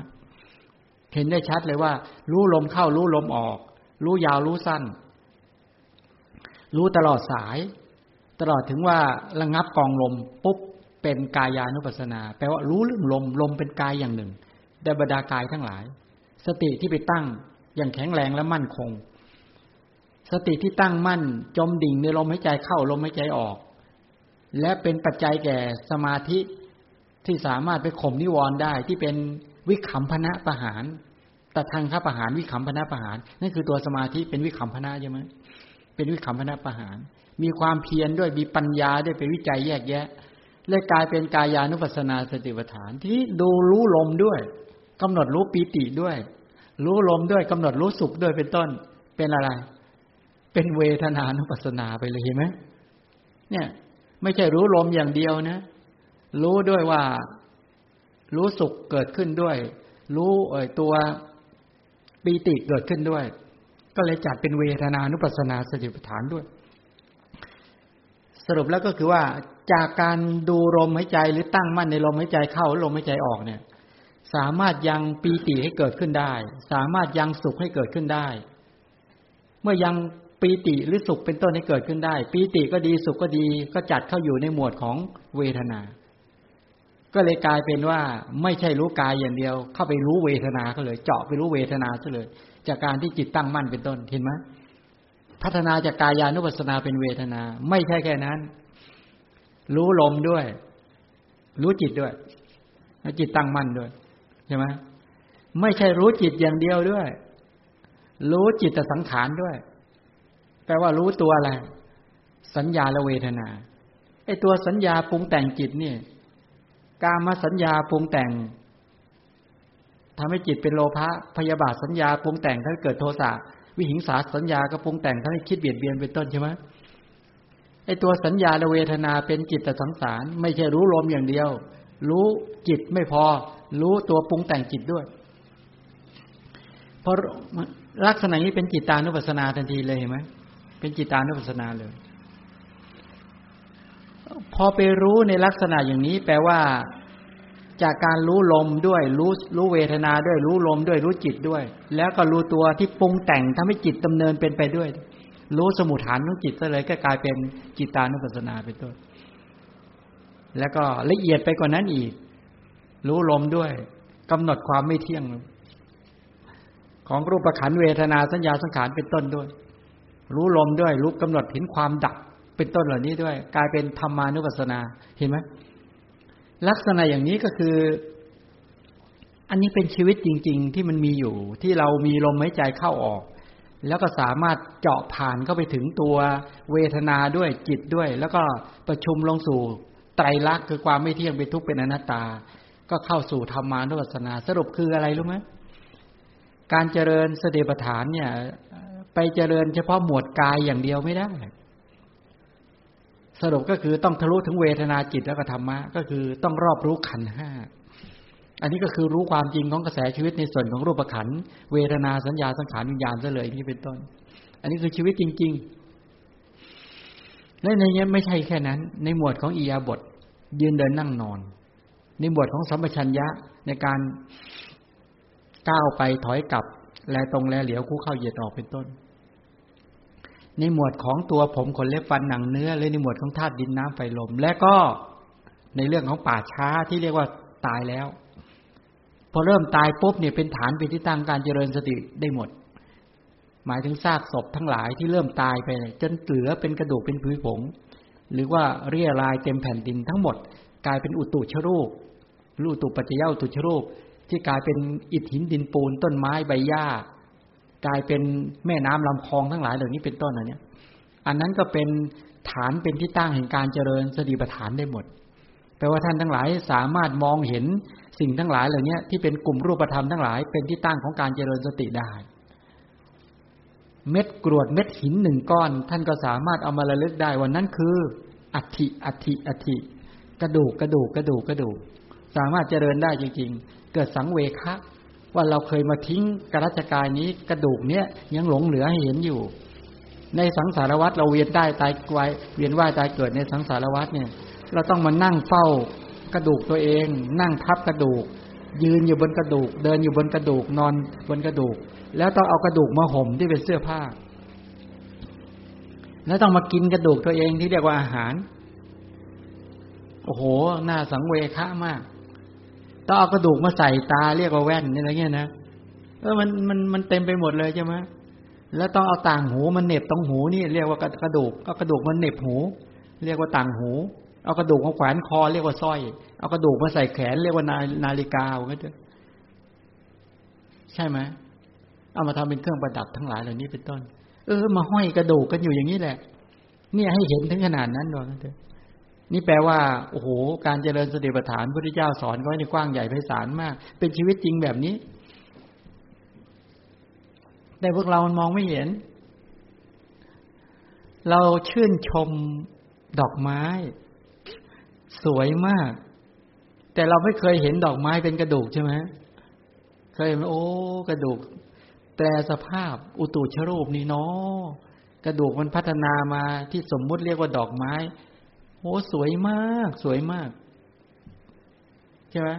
เราไม่เคยคิดว่า ไอ้กินเราไม่เคยคิดว่าเรามากินกระดูก ไม่เคยมาคิดว่ากินกระดูก ใครสามารถมอง และก็เห็นอย่างลึกซึ้ง ว่าเรากำลัง เอากระดูกมาพันกายนี้ แล้วต้องมานอนเฝ้ากระดูก แล้วก็มาตายทับถมซับซ้อนกันอยู่อย่างเงี้ย แล้วก็ออกจากออกจากอุตุชรูปนี่ไหมเพราะว่าตายเสร็จแล้วพวกมันกลายเป็นรูปขันกลายเป็นที่อุตุชรูปเนี่ยแล้วก็แปลเปลี่ยนไป ใหม่ ๆ ก็เป็นซากศพอยู่ใช่ไหมนานเข้านานเข้าก็หายไปกลายเป็นกระดูกกลายเป็นอัฐิแล้วกลายเป็นดินน้ำไป กลายเป็นดิน เป็นฝุ่นเป็นละอองไป เต็มโลกไปนี้จน แล้วกระดูกจะหมดไปตอนไหน โลกถูกทำลาย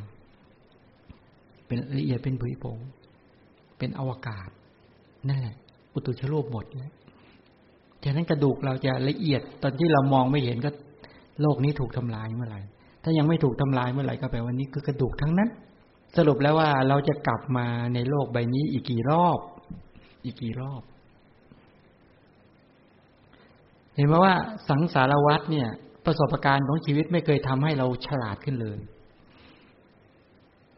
ปัญญาที่พระพุทธเจ้าให้ต่างหากที่จะทำให้เรารู้ความจริงของชีวิต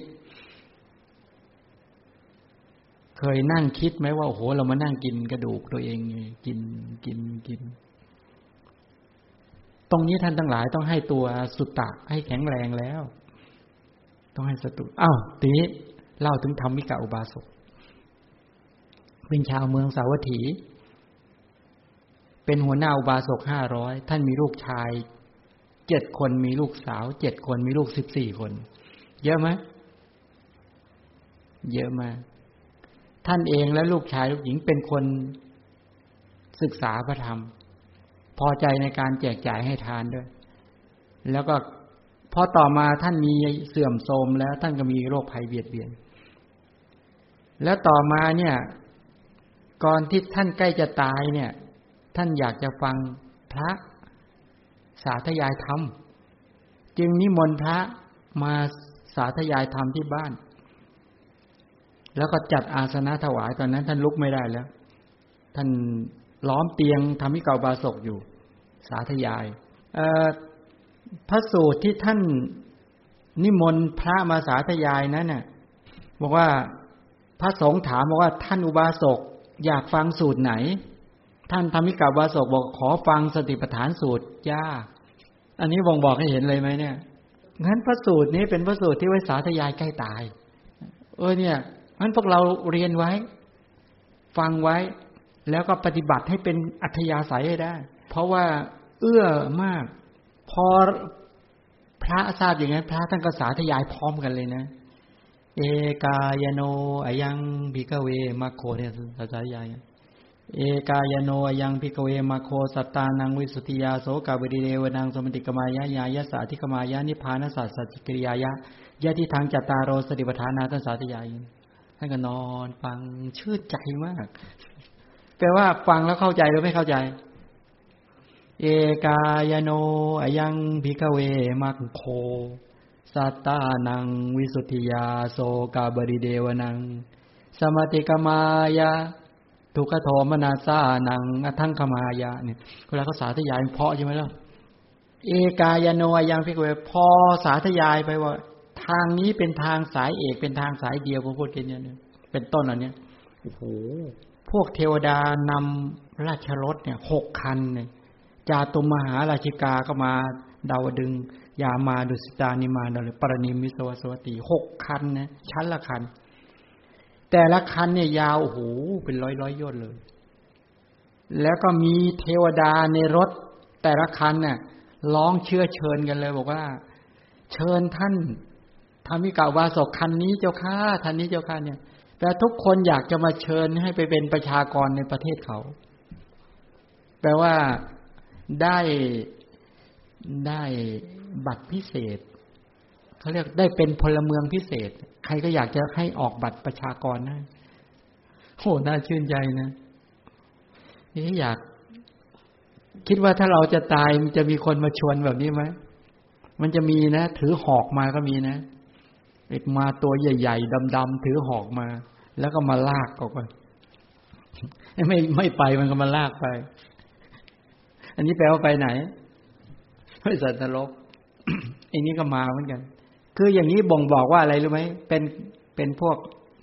กรรมอารมณ์กรรมคตินี่คตินิมิตแบบนี้ก็คตินะที่ที่จะไปเกิดมาปรากฏ มาปรากฏให้เห็นเลยพวกเราจะนำท่านไปยังเทวโลกของเรา พวกเราจะนำท่านไปยังเทวโลกของเรา ท่านผู้เจริญ ขอเชิญมาเถิด มารถคันนี้มารถคันนี้ จงไปอภิรมในเทวโลกของเราบอกงั้นเด้อเหมือนอะไรนะ เหมือนทบพัดภาชนะดินทิ้ง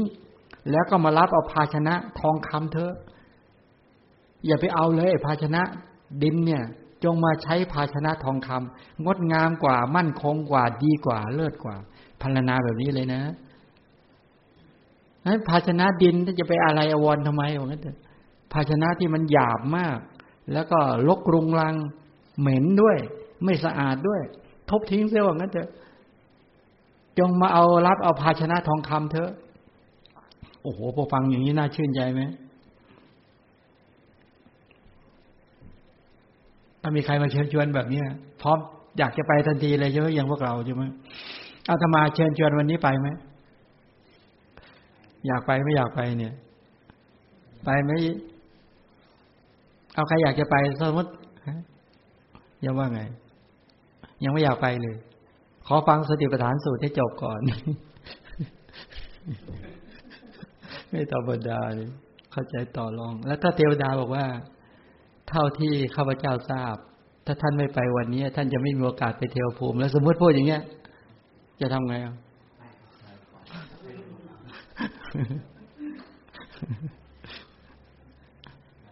เรียบร้อยเลยรีบทันทีเลยจัง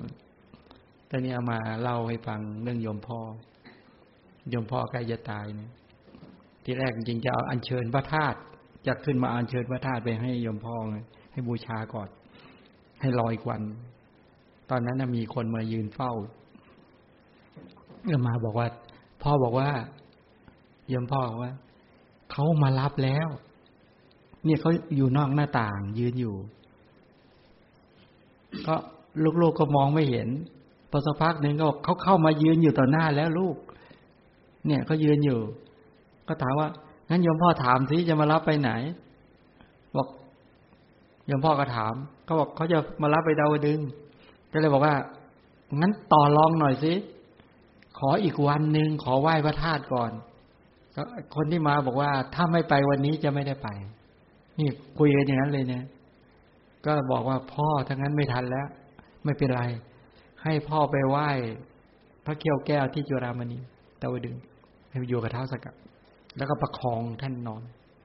จากนั่งอยู่เนี่ยประคองท่านก็คาบครับ แล้วก็บอกท่านบอกว่าให้ไปตะวันดึงเนี่ย เออมันมีเรื่องแบบนี้เกิดขึ้น แต่เราไม่เห็นลูกๆไม่เห็นเลยนะ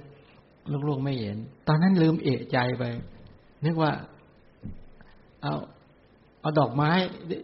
บอกว่าช่วยถือดอกไม้หน่อยที่จะได้รู้ว่ามีมีมาจริงอย่างเหมือนเนี่ยเหมือนทำมิกาบาศกเนี่ยทำมิกาบาศกนี่ ลูกๆก็ไม่เห็นเหมือนกัน แต่มาราชรถ แต่อย่างนี้ก็โหระดับอลังการล้ามาก แต่ยมพ่อโหมาแค่มีมาคนเดียวเอง แต่ไม่รู้คนเดียวหรือไงก็ไม่รู้นะจะไม่ได้ถามแล้วนั้นก็บอกมามารับมายืนอยู่มารับไปเรื่องนี้เป็นเรื่องแปลก ที่ท่านเห็นนิมิตแบบนี้ อันนี้ก็เออลูกๆก็เลยสันนิษฐานว่าอย่างนี้ต้องไปดี อย่างนี้ต้องไปดี อยากเป็นแบบนี้บ้างไหมเออ มารับไปนี่นะอันนี้ก็มีคนใกล้ตาย แล้วก็ประคองพอท่านนอนลง ท่านก็ไปเลย หลับไปเลย นี้เป็นต้นธรรมิกาวาสกเนี่ย พอเห็นกลุ่มเทวดามาทุกชั้นอย่างนั้นเนี่ย ไม่ปรารถนาจะให้เป็นอันตรายต่อการฟังธรรม หรือสาธยายธรรมานั้น จึงร้องบอกว่าปวดรอก่อนปวดรอก่อน ใช้คำนี้หยุดก่อนหยุดก่อนเนี่ยว่างั้นเถอะภิกษุซึ่งกำลังสาธยายสติปัฏฐานสูก็สวดอยู่นั้นก็สำคัญว่า ท่านผู้นี้บอกให้หยุดสวด ก็เลยพากันกลับ ลูกๆกก็ ตกใจว่า โอ้โห แต่ก่อนพ่อไม่เคยเบื่อในการฟังธรรมคราวนี้ท่านนิมนต์ให้พระหยุดเนี่ย คงจะกลัวตายว่างั้นพูดแล้วก็พากันร้องไห้ อุบาสกก็เลย ลืมตาขึ้นมาว่า ลูกร้องไห้ทำไม บอกว่า พ่ออยากจะฟังธรรมแต่พระเริ่มสวด พ่อบอกห้ามเงี้ยว่างั้นเถอะ พ่อก็เลยบอกว่า เทวดาแต่งทิพรสหกคัน มาจากเทวโลกหกชั้นลอยอยู่ในอากาศนะลูก แล้วก็พากันร้องเชิญให้พ่อไปอภิรมในในในเทวภูมินั้นนั้นพ่อเลยบอกให้รอก่อนรอก่อน ทีนี้ไปไปมาลูกก็ไม่เห็น ก็เลยบอกว่า ลูกอยากให้พ่อไปชั้นไหน ลูกๆก็บอกว่า ทราบมาว่าชั้นดุสิตเนี่ย เป็นที่อยู่ของพระโพธิสัตว์ทุกพระองค์ และเป็นที่อยู่ของพุทธมารบิดาพุทธมารดาด้วย อุบาสกก็บอกว่าถ้าเช่นนั้น ขอให้ลูกจงพูด ออกไปว่าขอให้พวงมาลัยเนี่ย ให้โยนนะ ให้พวงมาลัยเนี่ย จงไปคล้องทิพรสที่มาจากชั้นดุสิตแล้วก็ตั้งจิตอธิษฐานและโยนเลยลูกก็เลยทำตามดอกไม้ พวงดอกไม้นั้นก็ลอยไปคล้องที่งอนรถคันซึ่งมาแต่ชั้นดุสิตห้อยอยู่ในอากาศ ประชาชนและลูกๆ ตอนนั้นน่ะพวกเพื่อนๆ ของท่านก็มาฟังทำกันนะ เป็นห้าร้อยนะ แล้วก็ประชาชนมาพร้อมกันด้วย ไม่เห็นรถ เห็นแต่ดอกไม้ แล้วอุบาสกทำให้กับอุบาสกก็บอกว่า ลูกเอ๋ยพวกเจ้าอย่าเสียใจนะ ถ้าอยากจะไปเกิดในสำนักของพ่อ ก็จงเจริญสติปัฏฐานในชีวิตจริงเนี่ย ให้ได้ให้ประสบความสำเร็จอย่างที่พ่อทำอะแล้วให้ฟังสติปัฏฐาน สูตร ทุกวันทำได้ไหมล่ะแล้วท่านพอท่านพูดอย่างนั้นแล้วบอกว่าจงทำบุญเหมือนกับพ่อทำและท่านทำวิกบาโสก็ทำกาละไปอยู่ในภพดุสิตทันใดนั้นร่างกายของท่านก็ยาวไปสามขาวุธผุดขึ้น อลังการละมีน้ำหนักเท่ากับหกสิบเล่มเกวียน มีนางเทพอักษรหนึ่งพันนาง แวดล้อมในวิมาน รัตนะวิมานสูงตั้งยี่สิบห้าโยชน์ตอนนี้ท่านยังอยู่ นี่แหละ นี่คือประวัติศาสตร์ของการฟังสติปัฏฐานใกล้หมดเวลายังอ๋ออะไรครึ่งชั่วโมง ตรงนี้ก็คือว่าแสดงให้เห็นชัดว่าการปฏิบัติในคำในในสติปัฏฐานเนี่ยเป็นชีวิตจิตใจของคนในยุคนั้น เป็นชีวิตจิตใจในในของคนในยุค ทุกยุคทุกสมัยก็พากันนิยมเลื่อมใสตลอดเป็นลำดับ ท่านผู้รู้เขาบันทึกไว้ว่า ความสำคัญอย่างยิ่งใหญ่ของสติปัฏฐานเราไม่เคยเลือนลางสูญหายไปจากพุทธศาสนิกชนที่นับถือพุทธศาสนาฝ่ายเทรวาสเลย ไม่เคยเลย แม้ในสมัยประเทศลังกา เคยมีการศึกษาหาความรู้การปฏิบัติธรรมเนี่ยแม้ก็ตีบอกว่า ตอนนั้นขนาดพุทธศาสนาในลังกาหมดนะใกล้จะหมดแล้วเนี่ยเขาบอกประชาชนเนี่ย ชาวสิงห์ขนก็ไม่เคยลืมสติปัฏฐานสูตรกันเลยว่าไม่เถอะถูกเบียดเบียนอย่างหนัก พากันท่องบนสติปัฏฐานสูตรถือเป็นข้อปฏิบัติที่ไม่ตกต่ำแล้วก็ไม่ขาดไปจากพุทธศาสนิกชนแปลว่าเขาเขาทรงจำกันได้ในยุคนั้น เมื่อทรงจำได้ เขาเลยเอามาปฏิบัติในชีวิตจริงได้ก็ใช่ไหม ราะเขารู้เลยว่าตอนนี้เขาปฏิบัติอาณาปานาบับอียาบทบับสมชัญญาบับปฏิกูลนัสการบับธาตุนัสการบับป่าช้าทั้งเก้าได้ เวทนานุปัสสนาอีกนะหนึ่งก็คือในในกายานุปัสนาสิบสี่ใช่ไหมเวทนาเท่าไหร่ เวทนามีกี่บับถ้าโดยโดยพิสดารก็เก้าใช่ไหมถ้าโดยย่อก็หนึ่งจิตตาก็หนึ่งโดยพิสดารก็สิบหก ธรรมานุปัสสนาอีกห้าฉะนั้นเขาเขาสาธยายได้ แล้วก็มีความรู้ความเข้าใจอย่างมากเลย อย่างพวกเราถึงแม้จะสาธยายไม่ได้ แต่ขอให้เรียนให้ฟังให้เข้าใจฟังให้เข้าใจนะ เป็นอัธยาศัยแล้วเอามาใช้ให้ได้จริงในชีวิตจริง ๆ เพราะว่าถ้าทำได้อย่างนี้แปลว่าสติปัฏฐานของเราเกิดขึ้นจริงในชีวิตในการดำเนินชีวิตได้จริงอาทีนี้ย้อนหน่อยว่า ในขณะฟังธรรมะอยู่เนี่ยในขณะที่ฟังอย่างเนี้ย สติก็กำลังจดจ่อจากการฟังสมาธิก็ตั้งมั่นจากการฟัง ความเพียรก็ประคองใจอยู่กับการฟังแล้วเกิดความรู้ความเข้าใจ ก็พิจารณาไปตามเนื้อหาในการฟังนั้นด้วย แปลว่าเจริญสติปัฏฐานไหมเจริญหรือไม่เจริญ เจริญ การที่มีความองค์ความรู้มีความเข้าใจในการที่ฝึกจิตตนเองไปด้วย และสมาธิก็ตั้งมั่น สติก็กำหนดหมาย จิตไม่วอกแวกเลย ไม่ปล่อยให้บาปไหลเข้าสู่จิตเลยนะ แต่ถ้าหากว่าแวบเรื่องนั้น แวบเรื่องนี้เดี๋ยวราคะเกิดโทสะเกิด อันนี้แปลว่าไม่ได้เจริญสติปัฏฐาน ถ้าเจริญสติปัฏฐานจริงก็คือว่าปิดบาปได้เลย ไม่ให้ราคะโทสะโมหะไหลเข้าสู่จิต ทีนี้เอาสิทีนี้ถามเลยทีนี้ในขณะที่ฟังธรรมสติก็เกิดขึ้น สติกำหนดหมาย สมาธิก็ตั้งมั่น ความเพียรประคองใจและปัญญาก็เกิดจิตใจเกิดปราโมทปิติแล้วยอมฉลกเพราะว่าเสียงหายเลยอ๋อได้ยินแล้ว นี่พระไม่มีฤทธิ์เลยต้องอาศัยเทคโนโลยีฤทธิ์นี่เป็นถือว่าเป็นบุญของพวกเรามากเลยนะที่ได้ได้มีโอกาส มีระบบนี้ก็มาช่วยนี่วิทยาศาสตร์เอามาเป็นให้เป็นประโยชน์เลย ถ้าอย่างนั้นโอ้โห เราจะมานั่งคุยกันแบบนี้ไม่ได้เลย ทุกคนอยู่ห่างไกลกันคนละทิศละทางเลย เนี่ยบางคนอยู่ยันนู้นต่างประเทศนี่นี่เป็นเรื่องที่เป็นบุญมาก ถามว่าการฟังสติปัฏฐานเนี่ย หรือการฟังธรรม ในขณะที่กำลังฟังพระธรรมอยู่ สติก็กำหนดหมายในการฟังให้ติดต่อและต่อเนื่องและสตินั้นมีพลังด้วย กำจัดความฟั่นเฟือนเลือนหลงได้จำได้กำหนดได้ด้วย สมาธิก็ตั้งมัน่นทำคณิกาสมาธิให้เกิดขึ้นติดต่อและต่อเนื่องจากการฟังกำจัดตัวอภิชาและโทมนัสไม่ให้ไหลเข้าสู่จิต ความเพียรก็ประคองใจกำจัดความหดหู่ท้อแท้ ปัญญาก็รู้ชัดในการฟังในการเข้าใจ อย่างนี้เรียกว่าเป็นการเจริญสติปัฏฐานหรือไม่ที่ถาม ถ้าเจริญสติปัฏฐาน จะจัดเข้าอยู่ในหมวดของกายา เวทนาจิตตาหรือธรรมานุปัสสนาที่ถามไปสักครู่เนี่ย ถามแบบนี้ เออ จะจัดยังไง ถ้าพระพูดเรื่องการกำหนดหมายในเรื่องของลมหายใจเข้าและลมหายใจออกใช่ไหม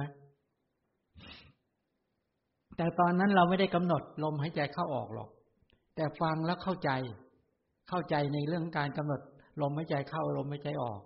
หรือพระกำลังพูดเรื่องเอียบทบับในการยืนในการเดินเนี่ย เดินก็รู้ชัดบัดนี้เราเดินอยู่นั่งก็รู้ชัดบัดนี้เรานั่งอยู่นอนก็รู้ชัดบัดนี้เรานอนอยู่ยืนก็รู้ชัดบัดนี้เรานอนเราเรายืนอยู่เป็นต้นอะไรเนี่ยแล้วก็อยู่ในลักษณะการใด ๆ ก็รู้ชัดลักษณะการนั้นๆ มีความเพียรมีสัมปชัญญะมีสติกำจัดอภิชาและโทมนัสในโลกเสียได้เป็นต้นเหล่านี้ในขณะที่กำลังฟังอย่างนี้เป็นต้นเหล่านี้ ชื่อว่าสติปัฏฐานเกิดหรือยังตกสติปัฏฐานจะเกิดหรือไม่เกิดต้องดูว่าสตินั้นเกิดขึ้นอย่างติดต่อและต่อเนื่องแข็งแรงด้วยมีพลังด้วยกำจัดความฟั่นเฟือนเลือนหลงเป็นต้นได้ มีสมาธิมีความเพียรมีปัญญา ถ้าอย่างนี้เกิดต้องบอกอย่างนี้ แต่จัดยังไงอะไรทีเนี้ยในขณะที่สติเกิดขึ้นก็เป็นตัวองค์ของโพชงใช่ไหมได้ปราโมทได้ปีติได้ปัสสธิเกิดขึ้นมาอย่างเงี้ย จากการตื่นเต้นในการฟังเห็นไหมเข้าในหมวดของธรรมานุปัสสนาได้ อย่างนี้เป็นต้น แต่ถ้าไปกำหนดหมายตามไปด้วยในขณะที่ฟังกำหนดหมายนั้นก็เข้าในหมวดนั้นๆนะอันนั้นก็ว่าไป เช่น เช่นพอพูดเรื่องลมกำหนดลมไปด้วยแล้วฟังไปด้วยพอพูดเรื่องอียาบทเนี่ยกำหนดรอบรู้อียาบทไปด้วยฟังไปด้วย ก็อยู่ในหมวดนั้นๆ ในสติปัฏฐานในหมวดนั้นๆกำลังเดินจิตในเรื่องนั้นๆก็ว่าไปนะฝึกจิตในเรื่องนั้นๆอันนี้ให้เข้าใจแบบนี้ อันนี้เข้าใจตรงกันนะ ว่าเออการฟังธรรมเนี่ยเป็นการเจริญสติปัฏฐานได้จริง เพราะให้สังเกตดูเวลาพระพุทธเจ้าแสดงธรรมแสดงธรรมแล้วหมู่ประชาสัตว์ทั้งหลายฟังธรรมไปด้วย แล้วฝึกจิตไปด้วยในขณะเดียวกันก็ได้บรรลุสมถะบรรลุวิปัสนาญาณแล้วก็บรรลุอริยมรรคอริยผล เป็นพระอริยะได้จริง อันนี้เป็นการฟังที่เป็นการขัดเกลากิเลสได้จริง นี่เป็นไปลักษณะแบบนี้นั้นตรงนี้ชี้เห็นว่าพุทธบริษัทในยุคก่อนพากันสาธยาย พากันปฏิบัติ สติปัฏฐานสูตรกันนะจำนวนมาก พอถึงวันเพ็ญเห็นพระจันทร์เต็มดวง อุบาสกบาสิกาก็พากันรักษา อุโบสถศีล แล้วก็พากันชุมนุม สวดสาธยายสติปัฏฐานสูตร ในวาระสุดท้ายแห่งชีวิตของตนเอง พุทธบริษัทต่างก็ปรารถนา อยากจะฟังพระสูตรสูตรนี้ ในยุคก่อนเป็นอย่างนั้นนะหรือฟังจำไว้ขึ้นใจเลยว่า เป็นพระสูตรที่ไว้ฟังก่อนตายเอาไว้ฟังก่อนตาย แล้วในข้างเตียงนอนของพุทธศาสนิกชนเนี่ย ก็จะมีพระภิกษุหรือบาศกบาสิกามาสวดพระสูตรเนี้ย บางทีจนมาระยะหลังๆมา การฟังการเรียนรู้เรื่องภาษาบาลีถดถอยลงก็จริงอยู่ ถือว่าเป็นประเพณีฟังว่ามันศักดิ์สิทธิ์เนี่ยถือกันอย่างนั้นเลยนะ ว่าสมปรารถนาได้ว่างั้นนะฉะนั้นตามบ้านของพุทธศาสนิกชนเนี่ยเขาก็จะมีห้องพระเขาไว้ และในห้องพระเนี่ยเขาก็จะมีคำพีสติปัฏฐานสูตรประดิษฐานตั้งไว้ เป็นปูชนียวัตถุไว้สำคัญอีกด้วย และในหอสมุดในหอไตรอะสมัยก่อนก็เรียกหอไตรตามวัดต่างๆ ก็จะมีต้นฉบับเขียนจานสติปัฏฐานสูตร เป็นใบลานก็ไว้ผูกเอาไว้ อันนี้ก็เล่าต่อ ที่วัดกลางที่สุพรรณเนี่ย ก็จะมีพระไตรปิฎกไอจะมีคำพีใบลานเข้าไป สติปัฏฐานสูตรที่เป็นเหมือนสมุดข่อย จานเขาไว้ วันก่อนไปล้างพระเจดีย์ไปล้างเจดีย์แล้วก็ไปทำความสะอาด ก็ไปยกหีบเหล็กมา มาเปิดผลปรากฏว่าพวกขึ้นไปกิน กินกัมพีเนี่ย สติปัฏฐานสุดปวกเป็นปวก ปวกกิน เต็มไปหมดแล้ว กัดไปหมดแล้ว ยังพอมีหลงเหลืออยู่ มีสองภาษา เป็นภาษาขอม กับภาษาไทยที่จานจะเรียกไว้ สติปัฏฐาน อันนี้บ่งบอกอะไรรู้ไหมยุคก่อนเนี่ยเขาเขาเรียนรู้เขาสาธยายปฏิบัติแม้ในประเทศไทยเราเขาก็ปฏิบัติกันมา แต่มาขาดตอนยุคหลังนี่แหละ มายุคปัจจุบันนี่แหละ ไม่ค่อยเอ่ยเอ่ยอ้างสติปัฏฐานกันเท่าไหร่แล้ว พอมายุคศึกษาคัมภีร์วิสุทธิมรรคสติปัฏฐานก็เริ่มเลือนลางไปวิสุทธิมรรคมาแทนที่ แล้ววิสุทธิมรรคก็เลยเป็นคัมภีร์ที่ไว้เรียนกัน ของบุคคลที่เรียนประโยค เรียนบาลีเดินประโยคสูงสูงประโยคแปดประโยคเก้าเนี่ย ก็มาแปลคำพิวิสุทธิมรรคสมัยก่อนก็แปลทั้งศีลนิเทศ สมาธิปัญญานิเทศ ปัจจุบันเนี่ย แค่สมาธินิเทศ ปัญญาแปลกันไม่ไหวแล้วหดสติปัญญาหดน้อยลงมานี่เป็นแบบนี้ เออ ตรงนี้ก็เลยชี้เห็นว่าต้นฉบับ เขียนหรือจานสติปัฏฐานสูตรใบลาน ร้อยเป็นผูกเอาไว้ มีปกประกบ ประดับประดาตกแต่งอย่างสวยงาม เออถ้าต้นฉบับที่มาเป็นภาษาสิงหนไปอยู่ในประเทศไกลๆจากประเทศศรีลังกาก็มี เช่น ในหอสมุดของออประเทศต่างๆเขาไปค้นเจอกันมาเยอะนะค้นเจอเยอะ ในต่างประเทศท่านพระโสมเถระ แห่งศรีลังกากล่าวว่า สติปัฏฐานสูตรเป็นพระสูตรหนึ่งในบรรดาพระสูตรทั้งหลายที่ชาวพุทธ ใช้สาธยายท่องบ่นกันเป็นประจำ และเห็นความสำคัญทางตำนานต่อกันมาอีกเอาพระสูตรนี้มาใช้ประกอบในด้านของพิธี เวลาบุคคลที่จะตายจากโลกนี้เขาก็จะสวดสติปัฏฐานสูตรกันทางลังกาในยุคนั้น แล้วก็ด้วยการที่พุทธศาสนิก ก็นำพระสูตรเนี่ยมาใช้เป็นพระสูตรข้างเตียงมรณะ เนี่ยก็คือเวลาใกล้จะตายก็คือว่าจะสาธยายสูตรนี้ แล้วก็นอกจากสติปัฏฐานสูตรเป็นคุณธรรมอันประเสริฐสุดที่คนเราต้องประสงค์ก็คือความบริสุทธิ์ในการดำรงชีวิตก็คือว่า ที่บอกว่า เอกายโนยังพิกเวมโค สัตตานังวิสุทธิยานเพราะคิดว่า การปฏิบัติตามสติปัฏฐานเนี่ยจะทำให้ตนเองนั้นเข้าเป็นสัตว์ที่สะอาดบริสุทธิ์หมดจดจากกิเลส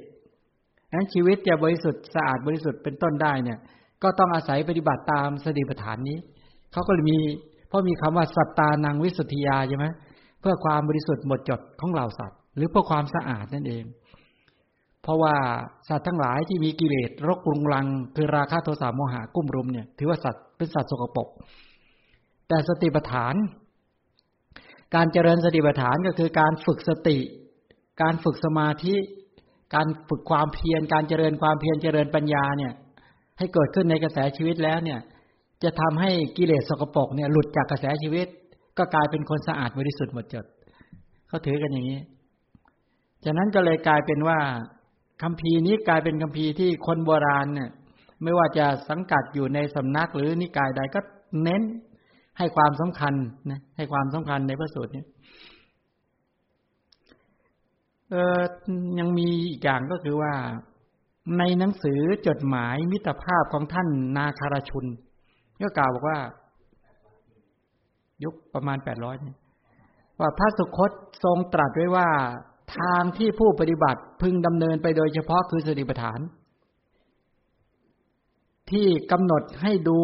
กาย เพราะฉะนั้น พึงตั้งใจปฏิบัติรักษาสติปัฏฐาน เพราะถ้าสติจางหายไป ความดีทั้งหลายทั้งปวงก็จะเสื่อมทรามลงทั้งที ทันที ฉะนั้นสติเนี่ย สติเนี่ยจึงหายไม่ได้ ในชีวิตท่านผู้ใดสติหลุดแล้วเนี่ย ถ้าสติหลุดไปจากความคิดเมื่อไรปุ๊บความดีทั้งปวงหายทันที เพราะสติเป็นตัวรักษากุศลรักษาความดีไว้ สติปัฏฐานยังมีความสำคัญมาก ใครทำสติให้แข็งแรงและมั่นคง และมีพลังได้เมื่อไหร่คนคนนั้นประสบความสำเร็จในชีวิตนั้นจึงเป็นความสำคัญอย่างยิ่งไงเราจึงเรียกว่าสติปัฏฐานปัฏฐานก็แปลว่าการเกิดขึ้นติดต่อต่อเนื่อง และเกิดขึ้นอย่างมั่นคง จึงเรียกว่าปัฏฐาน ถ้ายังเกิดสติเกิดขึ้นไม่มั่นคง ไม่เรียกว่าสติปัฏฐาน กิดแวบๆหายแวบๆหายเนี่ยไม่เรียกสติปัฏฐานแล้วสตินั้นต้องเกิดขึ้นติดต่อ ต่อเนื่องและมีความแข็งแรงและมั่นคงด้วย จึงจะเรียกว่าสติปัฏฐาน ทีนี้สติปัฏฐานจะเกิดขึ้นแข็งแรงและมั่นคง สติตัวเดียวไม่ได้ ต้องมีวิริยะมาคอยหนุน ต้องมีวิริยะมาคอยหนุนด้วย ต้องมีศรัทธาด้วยไหมศรัทธามาช่วยประคองไหมต้องมีศรัทธาความเชื่อมั่นด้วยพอสติมาแล้วสมาธิมาหรือไม่มา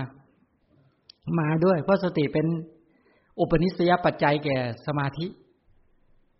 พอสมาธิมาแล้วเป็นฐานเป็นที่มั่นของอะไร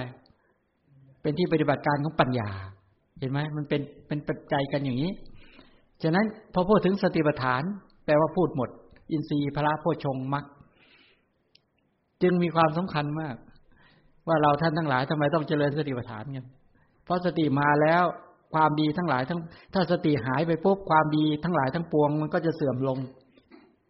ท่านสันติเทพได้กล่าวไว้ในคัมภีโพธิจริยาวตารบอกว่า ถ้าใจผู้เป็นนายงาน คุ้มคลั่งอยู่ด้วยกิเลส ถูกผูกมัดด้วยเส้น ด้วยเส้นเชือกคือสติอย่างแน่นแฟ้นแล้ว พยานอันตรายทั้งหลายทั้งปวงก็จะดับศูนย์และความสุขสบายทุกอย่างก็จะตามมาวังเออท่านพูดอย่างนี้นะ อันนี้ก็บ่งบอกถึงสี่ประการนั่นเนี่ยว่าในคัมภีโพธิจริยาวตารเนี่ย ท่านสารติเทพ บอกว่าอย่างนี้ ถ้าใจของผู้เป็นนายงาน ใจเนี่ย ใจเนี่ยเหมือนนาย ใจเนี่ยเหมือนนาย ใจเหมือนนายกายเหมือนบ่าวว่างั้นไอ้ใจที่เป็นนายงานเนี่ย คุ้มคลั่งอยู่ด้วยกิเลส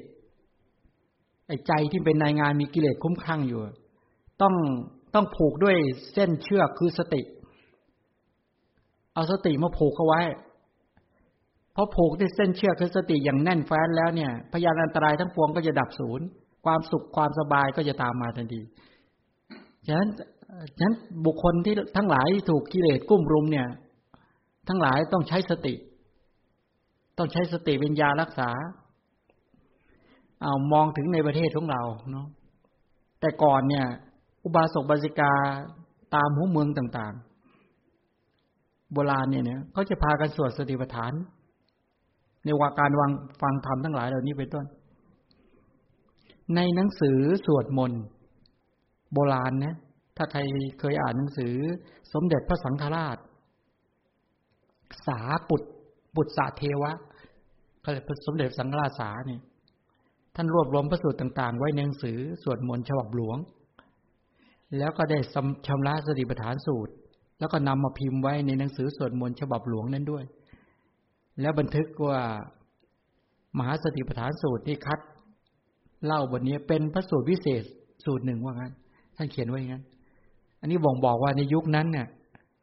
เขานิยมสวดสูตรนี้การสาธยาย แสดงว่าเขาเรียนกันเขาปฏิบัติกันนี่เองว่างั้นเถอะเป็นพระสูตรที่วิเศษ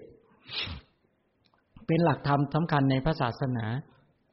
ซึ่งพระพุทธเจ้าทรงพิจารณาเห็นความสำคัญนี้ตั้งแต่ไหน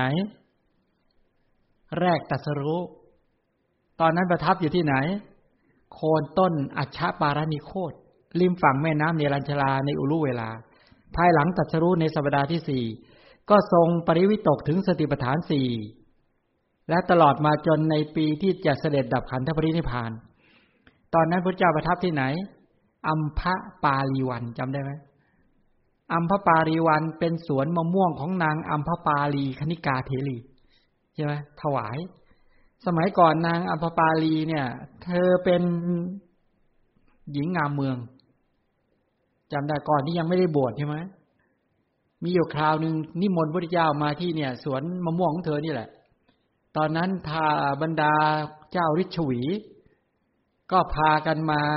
ขอ บอกว่าขอโอกาสได้ไหมให้บรรดากษัตริย์ฤชวีเนี่ย ได้นิมนต์ก่อน เธออกไม่ยอม เธอนิมนต์แล้วไม่ให้ อ้อนวอนยังไงก็ไม่ให้ เอาเงินมาทุ่มเทยังไงก็ไม่ยอม เธอบอกไม่ได้ โอ้โหฉะนั้นมาร่วมงานได้ แต่ว่าเป็นเจ้าภาพไม่ได้ เพราะงั้นเพราะเธอนิมนต์ที่มาที่นี่โอ้กษัตริย์หรือชวีก็พากันน้อยเนื้อต่ำใจ นี่เป็นต้น และต่อมาเธอก็ออกบวชใช่ไหมออกบวชเป็นอัมพปาลีเทรีที่บอกว่า เธอพูดถึงเรื่องสติปัฏฐานของเธอคือยังไง เธอให้พิจารณากายเนี่ยด้วยความไม่งามอาทีนวะ ให้พิจารณา ตอนนั้นเธอแก่แล้ว ผมก็หลุดล่วงศีรษะเหี้ยน แล้วก็ตาคิ้วหลุด แล้วก็จมูกแฟบ ฟันก็หัก แล้วก็บางอันก็ติดเหงือกตัวนั้นจะดำ แล้วก็สรีระก็โค้งงอแก่งอมเต็มทนแล้ว ถัน หน้าอกก็หย่อนยานหย่อนยาน แล้วก็ในกายก็สะพึงสะพังไปด้วยเส้นเอ็นเนี่ยเธอก็พิจารณาสติปัฏฐานของเธอ กายานุปัสสนานะ พิจารณาแต่ละจุดแต่ละจุดนะมีสติกำหนดหมาย สมาธิตั้งมั่น ปัญญาก็ไปวิจัยแยกแยะ ปราโมทเกิด เห็นความจริงของตา ฝ้าฟางหูที่หูที่เริ่มเริ่มไม่ได้ยิน แล้วก็คิ้วหลุด แล้วก็จมูกก็แฟบ ฟันก็หัก หนังเหี่ยวย่น สรีระก็โค้งงอพอเห็นแต่ละจุดแต่ละจุดเนี่ยปีติเกิดทุกครั้ง แปลว่าเจริญอะไร เจริญสติปัฏฐาน สติที่กำหนดเห็นความจริงของชีวิตแล้วปีติเกิดอสมมติว่า พวกเราเนี่ยมองเห็นความจริงของกระแสชีวิต แต่ละจุดแต่ละจุดผมขนเล็บฟันหนังเนื้อเอ็นกระดูกเนี่ย เห็นแล้วปิติเกิดไหมพอเห็นมันแก่เห็นความชราเห็นพยาธิแล้วก็เบียดเบียนบีบคั้นไปเพื่อจะเข้าถึงมรณะเนี่ย ปิติเกิดไหมหรือเศร้าเกิด ความโศกเกิด ถ้าความโศกเกิดแปลว่าสติปัฏฐานไม่เกิด ถ้าสติปัฏฐานเกิด ในขณะที่กำหนดหมายเนี่ย อภิชาและโทมนัสไม่ไหลเข้าสู่จิต ใช่ไหมอันนี้แปลว่าสติปัฏฐานเกิด นี่เป็นไปด้วยการแบบนี้ ปลาโมดปิติเกิด ว่าพระดำรัสของพระสัมมาสัมพุทธเจ้าจริงแท้ไม่แปรผันเนี่ยเป็นไปลักษณะแบบนี้เนาะหมดเวลายังอ้าวหมดเวลา เดี๋ยวเราจะเจริญอานาปนสติ เจริญสติปัฏฐานกัน ดีไหมเอาแล้วต่อไปเชิญท่านทั้งหลาย พระสูตรมี ก็จะพยายามขยาย ไปช้าๆ โดยไม่รีบร้อน แต่เล่าความเป็นไม้เราท่านทั้งหลายได้เห็นความละเอียดอ่อน วิจิตบรรจงในพระสูตรนี้ ให้เกิดความชื่นใจว่า โอ้ เรามาถูกทางแล้ว ที่ได้ศึกษาคำพีสติปัฏฐานสี่ต่อไปท่านทั้งหลายฝึกขัดขัดเกลากันด้วยการปฏิบัติ ให้พิจารณาถึง สติปัฏฐานในคำพีทีขณิกายบ้าง แล้วก็มัชฌิมานิกายมุรปันนาตที่เป็นคำพีเป็นคำสอน ที่ท่านแสดงไว้ในสติปัฏฐานสูตรที่มีความยาว มีความพิสดารที่เราได้ฟังกันมาตามลำดับ ก็หมายความว่าสติปัฏฐานเนี่ย แปลว่าการตั้งสติไว้เป็นประธาน หรือการตั้งสติไว้เบื้องหน้า หรือว่า เป็นที่ตั้งอยู่ของสติบ้าง เป็นที่ตั้งเป็นประธานของสติบ้าง การตั้งไว้โดยสติเป็นต้นบ้างนั้นสติปัฏฐานก็แปลว่า สติบวกคำว่าอุปทานนะ แปลว่า สติระลึก เข้าไปตั้งอยู่ก็ได้ ไปตั้งไว้อย่างมั่นคงคำว่าปัฏฐานหรืออุปทานนะ แปลว่าหมายถึงการตั้งมั่นก็ได้ สติที่แข็งแรงและตั้งมั่น การที่จะเอาสติเป็นประธานแล้วไปตั้งมั่นได้อสติเนี้ยต้องปรากฏไว้อย่างแข็งแรงและมั่นคง อนุอนุสติก็คือการระลึกการนึกถึง ปฏิปัสสติก็คือระลึกได้ระลึกไว้เหมือนเมื่อตึงก็ได้ดึงก็ได้ สติก็คือระลึกอยู่ นึกอยู่ การเตือนการจำได้ การแนบคิดติดอยู่กับอารมณ์นั้นๆ การไม่เลอะเลือนการไม่หลงลืมเป็นต้นเลยนี่เป็นลักษณะของสติท่านท่านทั้งหลาย การที่เรากำหนดหมายว่าเอาละ ต่อไปเราจะฝึกหรือเจริญสติ ให้เป็นปัจฐานให้มีความมั่นคง ให้มีความแข็งแรงให้มีความตั้งมั่น แล้วให้มีความชื่นใจที่เราทำชื่นใจว่าเราได้ปฏิบัติตามพระธรรมคำสอนของพระสัมมาสัมพุทธเจ้า เราได้ศึกษาเราได้ฟังพระสูตรสูตรนี้ แล้วก็สมาทานตั้งมั่นว่า จะฝึกสติปัฏฐานในชีวิตจริง ในทุกประเด็น ในวันนี้เรานั่งฟังธรรมะ สติที่ตั้งมั่นจากการฟังประคองใจให้อยู่กับการฟังนั้น ไม่ไม่ฟันเฟือนไม่เลือนหลง สมาธิแนบชิด ปัญญาก็จัดเก็บทุกขั้นตอนด้วย อันนี้เป็นสติปัฏฐานในการฟังด้วย ตอนนี้เราจะฝึกสติ ท่านทั้งหลายกำหนดอาณาพนาสติ เวลากำหนดอาณาพนาสติเนี่ย ก็กำหนดหมายให้ชัดเจนว่า เออ เราจะเจริญสติ ที่เป็นอาณาพนาสติ ให้แข็งแรงให้มั่นคง โดยการกำหนดหมายลมหายใจเข้าและลมหายใจออก การที่จะกำหนดหมายรู้ลมหายใจเข้าและลมหายใจออก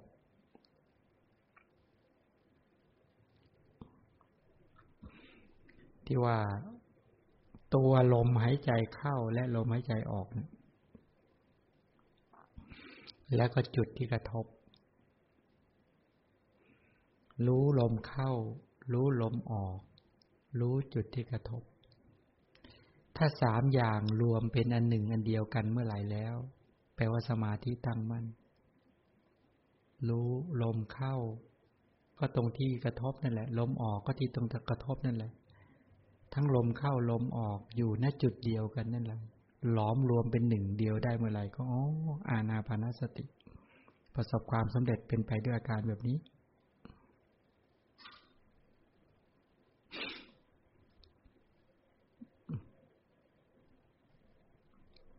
ฉะนั้นสติที่กำหนดหมายในการกำหนดลมหายใจเข้ากำหนดหมายลมหายใจออก มีสติที่แข็งแรงและตั้งมัน่น กรณีอย่างนี้ก็คือว่าท่านทั้งหลายกำลังฝึกใจ ฝึกสติที่การเจริญอาณาปานาสติ